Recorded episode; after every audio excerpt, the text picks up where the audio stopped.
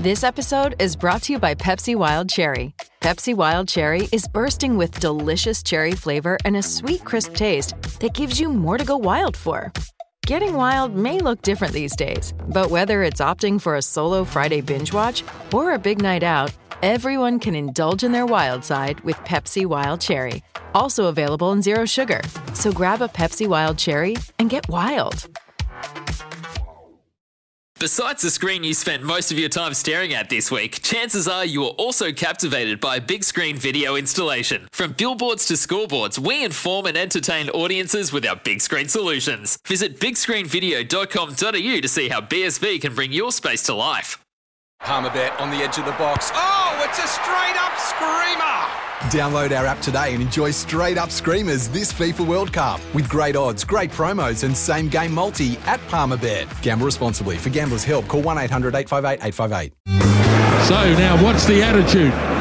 Settled for the draw? Yeah, it looks like it.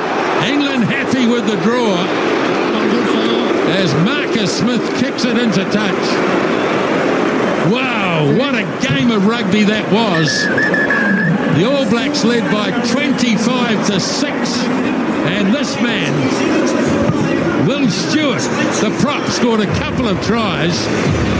Freddie Steward scored a try. And what we finish up with at Twickenham is a 25 all draw. Yeah, we certainly do, Nisbo. Uh, the All Blacks have ended their uh, 2022 season with that uh, 25 all draw against England and put a funny looking bow on what's been a turbulent time for Ian Foster and his side. Once leading 25 6 with 10 minutes to play, a Beauden Barrett yellow card, and 28 penalties later, blown by French referee Mathieu Raynal. The English came storming back, and joining us now from the UK is the favourite of the show who's been following uh, the All Blacks on tour, Jamie Wall. Jamie, uh, good morning to you, New Zealand time. Good evening over there. Yeah, good morning, Smithy, and good evening from, from London.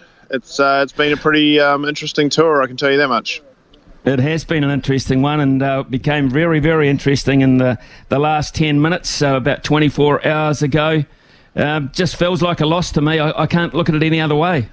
No, I think you're not alone in that. I think the All Blacks definitely feel the same way as well. I mean, if you, I think the the general analysis of a draw is that if you're the team that was ahead um, going going into the last 10 minutes and you're the one that ends up on on a drawing side, then yeah, you should probably feel like a loss because really they should have locked that game up uh, long before England came back and scored uh, three tries at the end there. They absolutely felt a bits in that last 10 minutes. And I mean, really, for a game that had a great first 10 minutes by the All Blacks, um, a fantastic last 10 minutes by uh, the English. Um, there's not really much else to, to say about the game. It was actually a pretty forgettable test match. I mean, thanks to the um, referee trying to turn it into a game of netball. Uh, but mm. yeah, I, it's like you alluded to uh, in your in your little sermon um, before. Uh, we really we really needed a full stop on this season. We really needed a full stop, and instead we got another question mark. Mm. Absolutely, well put. Well put. And the crowd seemed divided too over, over the option of Marcus Smith uh, kicking the ball into touch and taking the draw when England were on such a, a good roll. I don't think they were divided. I think they were pretty, pretty much to a man um, disappointed uh, with that, um, and they weren't alone because um, his teammates uh, certainly uh, showed the body language of exasperation when that happened, and uh, Eddie Jones um, in the aftermatch didn't exactly endorse the decision either. Uh, so you know, interesting one there for them. But I think really though, um, while while I'm sure Eddie would have wanted them to continue on and push for the win, uh, you know they're pretty happy with getting away with that. They're pretty lucky, uh, to be fair, because. Um, you know, despite a good second half performance, like I said, the All Blacks had done more than enough to win that game, and uh, they came out um, with, with, a with a draw.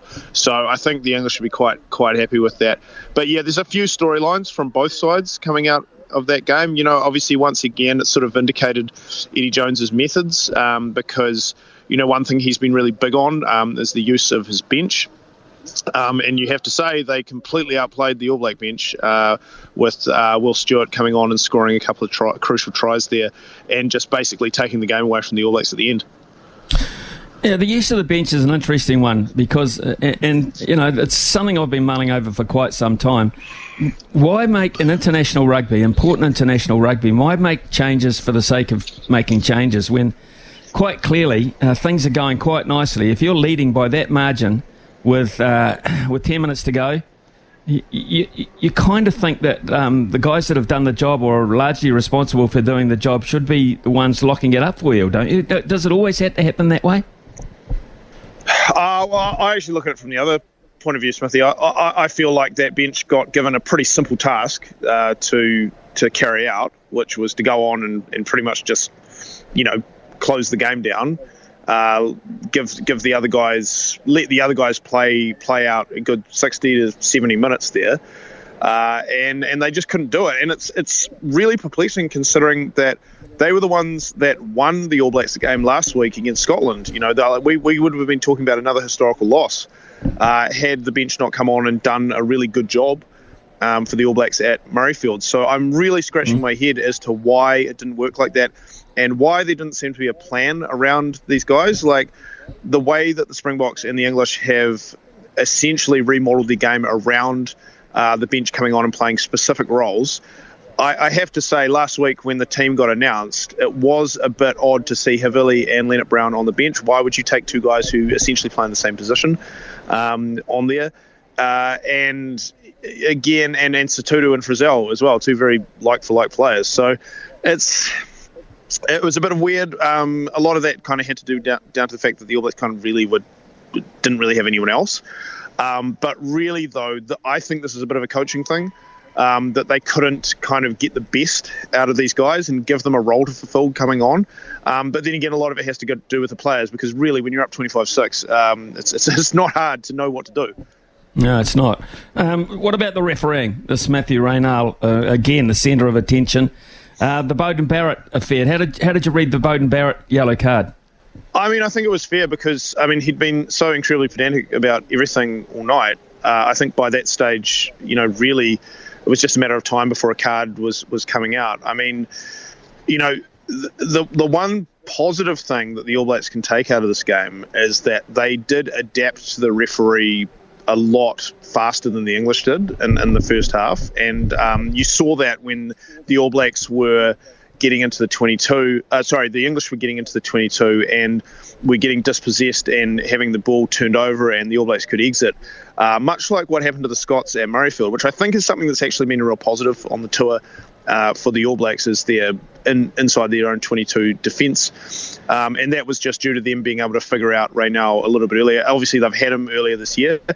Um, but then I think that the biggest talking point is not so much the 28 penalties; it's where all the penalties went in the last 20, um, last 10 minutes, because all of a sudden it turned into a really good game of rugby, which it hadn't been before. So I mean that's that to me is an interesting one because um, we could listen to it on the refs mics. We heard Owen Farrell chirping at uh, pretty constantly, um, especially after uh, Rieko Ioane's try, and part of that I think I mean I don't want to say it, it you know because I was just listening to it, but I, I feel like there was definitely a correlation, if not causation, between a, a, few conversations that were had out there by the English to Raynal to from what the game was to what it ended up being. Right, let's look at um, perhaps a couple of uh, performances, uh, individual performances. Uh, Codie Taylor starting at hooker over Taukei'aho. How did you read that? Well, I mean, the selection itself wasn't uh, that unsurprising. Um, oh, sorry, that that surprising given that they'd swapped these guys in and out um, all year. Uh, and Codie was coming off the back of a very good performance um, last week at Murrayfield, as like I said, as part of that bench uh, squad that came on and closed the game out. Um, but yeah, uh, I thought personally, I thought Codie was pretty strong around the field, but just they botched three lineouts in a row. Um, it's it's sometimes a little bit unfair, pardon me, to um, blame completely blame the hooker for um, bad lineouts uh, because it mm. is a team effort in there, but it was something that he had to work on this year. You know that, that cost the All Blacks dearly down Christchurch uh, against Argentina, and um, it, it, you know played a big part in the All Blacks not being up a lot more at half time, which they should have, which probably was the difference between winning and losing the game. So yeah, I think that you know again Codie had put a bit of a full stop on his place in the team going into next year. You know, you need that veteran uh, experience. Um, but again, that that one on the weekend just sort of showed like, well, hang on, what's going on here? Is there someone else to be coming through? So again, another question mark. Okay, let's look at the the seven jersey. Uh, a lot of people saying Dalton Papali'i was perhaps one of the players of uh, that tour. Uh, where do you see it uh, with a fit Sam Cane uh, next year? Um, is, is Dalton Papali'i done enough to wrest that jersey off him or not? That's a fascinating question. Um, I mean, I I personally think he's he's definitely top seven in the country, but I don't think he'll be starting at seven next year when Sam Cane's fit because uh, Ian Foster's uh, pretty much hitched his wagon to Sam Cane. You know, those those two go go hand in hand. And if there's one thing you can say about Foster is he's he's loyal to his players, and he's not going to name a captain this far out and then uh, and then drop him. So I mean, I personally, I you know, I'm a fan of Dalton. I'm a fan of Sam as well. To be fair, um, I think he's had a pretty wretched run of injuries um, of late. So I think it's going to be a really interesting Super Rugby season next year. But you're, you're right. Dalton hasn't put a foot wrong on this tour and can probably come out as the got one guy who's enhanced his reputation um, more than anyone else because he was known as a real blue collar player that got around and, and did the dirty work. Um, but he's had a lot of good ball and hand moments on this tour. Uh, and um, you know stood up and you can really see some signs of seniority and leadership in him despite his uh, relatively young age uh, and so, yeah, like I said, Super Rugby is going to be really interesting next year, especially when the Blues play the Chiefs.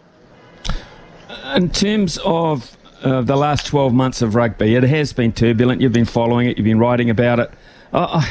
How much progress do you think um, you know Ian Foster and, and, his group have made? I mean, if you compare it to 12 months ago, where where do you where do you feel we sit in, in terms of uh, some of those issues? well if you look at where they were 12 months ago, they'd lost two tests in a row, like badly, um, and then they've they've come out of this one with you know six wins in a row and a draw. So I think results-wise, you can definitely say that they're in a better place than they were this time last year. Um, how they got there, though, that's that's another question. Um, I think that uh, you know the losses to Ireland, um, lost to Argentina, lost to South Africa um, were results of just, I guess, poor planning. Um, I think there's been some real selection issues going on. I think that you know uh, a lot of the combinations um, and and and things just haven't really been that well thought through, uh, especially you know when it comes in terms of like what's the best matchup for an opposition like Ireland or like South Africa. Uh, mm. And so, and I and I also think that a lot of the success stories we've seen in terms of players, um, and let's just say, for example, the front row of Ethan de Groot, uh, props of um, Ethan de Groot and uh, Tyrell Lomax, that was more of an accident rather than design um, that that happened because those guys only de Groot was dropped and then he only came back because it was an injury. Um, again, uh, you know, Papali'i's great form is because Sam Cane was there. Otherwise, he would have been on the bench as well. Uh, and um, Jordie Barrett ending up at 12, which has again been one of the, the, success stories. And probably now you'd have to say that Jordie's the front runner in the number 12 jersey going forward. Uh, that again was based on injury, and Ian Foster had said at the start of the year, we only see Jordie as a 15, uh, and then completely walked that back um, when he was selected at 12 and said, no, no, we'd, we'd, uh, we'd always want to have, give him a run there. And what do you know, he turns out to be the best player in the team. Uh, best player in the squad at that position, and that's what a lot of people have been saying for a for a few years now. So, you know, I, I think that a, a, a, lot of what's happened that's been good to this All Black team has kind of more fallen their lap rather than being the result of. Of good good strategy and, and, and planning. But, you know, that's the New Zealand rugby for you. Like, there are the players out there that can just come in and do a job. That's the way it's kind of always been. So I think maybe it's a little unfair to just say, like, oh, well, you know, Foster's just done this blind and, and, and the good things have just worked out. So, so yeah, it's, it's it is kind of really difficult to know. Um, but I, like I said before, I think they you can safely say they're in a better place than they were this time last year. Okay, it's interesting. Right, the other thing, um, the, the the older legs, are the older legs they're going to be okay for us in uh, 10, 12 months' time? Uh, great question. I mean, um, we've just seen um, this morning some really bad news for TJ Perenara. He's uh, he's out for nine months with an ACL. Um, so that means that two All Black halfbacks now have done their knees. Um, so that's an interesting selection policy. He, would be one of the guys who you'd probably put in that category. Uh, and yeah, I think that there's going to be some real management of guys like um, guys like Sam Whitelock, um, Scott Barrett, etc. uh, and, and, guys in the tight five that need to be fresh um, for the World Cup. So. Uh, we're probably not going to see as much of those guys in Super Rugby as we normally would. I mean, I think that's been definitely sort of on the cards anyway. Uh, but yeah, it's it's going to be there are there are a few guys who you're like, well, can we just squeeze the last bit of good rugby out of you uh, before you retire? And I don't think that's the right way to be going into a World Cup. I, I really don't. I think you need guys who are kind of you know peaking year on year rather than at the end of a, of a very illustrious career because if you're relying on guys to be reaching back in time for the form that they once had, um, then you're going to be struggling. Mm, interesting. Um, um, when you uh, look at the other nations, uh, Ireland just uh, sneaking home against uh, Australia have had a fairly wretched season in terms of results. Uh, are they are they in France still clearly uh, at this point? Are they the two teams? I think um, we're probably going to find we'll have a better idea about the Springboks and when after they play England um, this weekend. But yeah, I think it's safe to say that France and Ireland are still on top. Um, having chatted to some journalists um, up around here, they, of course, they're saying like, well, this is what Ireland always do. They they get really good a year out before the World Cup and then blow it once they um, make the quarterfinals or, of the World Cup itself. Um, but also, I think that the uh, the story of Ireland is, is, is the story of Johnny Sexton as well. Um, his fit, he, he is completely crucial to that team, um, and you saw that in in the series in New Zealand. That you know, even at age of what is he, 30, 36, 37 now. Um, he pulls all the strings in there, and they really don't have anyone to replace him if, if he goes down. So, you know, if something happens to him between now and the World Cup, then that's going to dramatically change uh, Irish fortunes. Um, France, on the other hand, I mean, they've shown a, a, a couple of wobbles. Um, recently against South Africa and Australia, but I mean they did still win both of those games. So that's a sign of a very good team. And you know, the, this French side has the one thing that you haven't been able to say about French rugby ever, which is they're consistent. So you know, they they very much look like they're taking that consistency into a home World Cup, and you can't discount how important that home ground advantage is going to be for them next year. Jamie Wall, always great to catch up with you. Thanks for your summation there and the summary of uh, what's been a fairly long and eventful year in uh, All Blacks. Uh, we thank you for that and travel safely, mate. Thank you. Not a problem at all, Smithy. See you soon. Sorry about the noise. My neighbour's sanding his deck. My motto don't work on your deck, play on it. Life's good with a Trex deck, low maintenance with a 25 year residential warranty. Trex, the world's number one decking brand.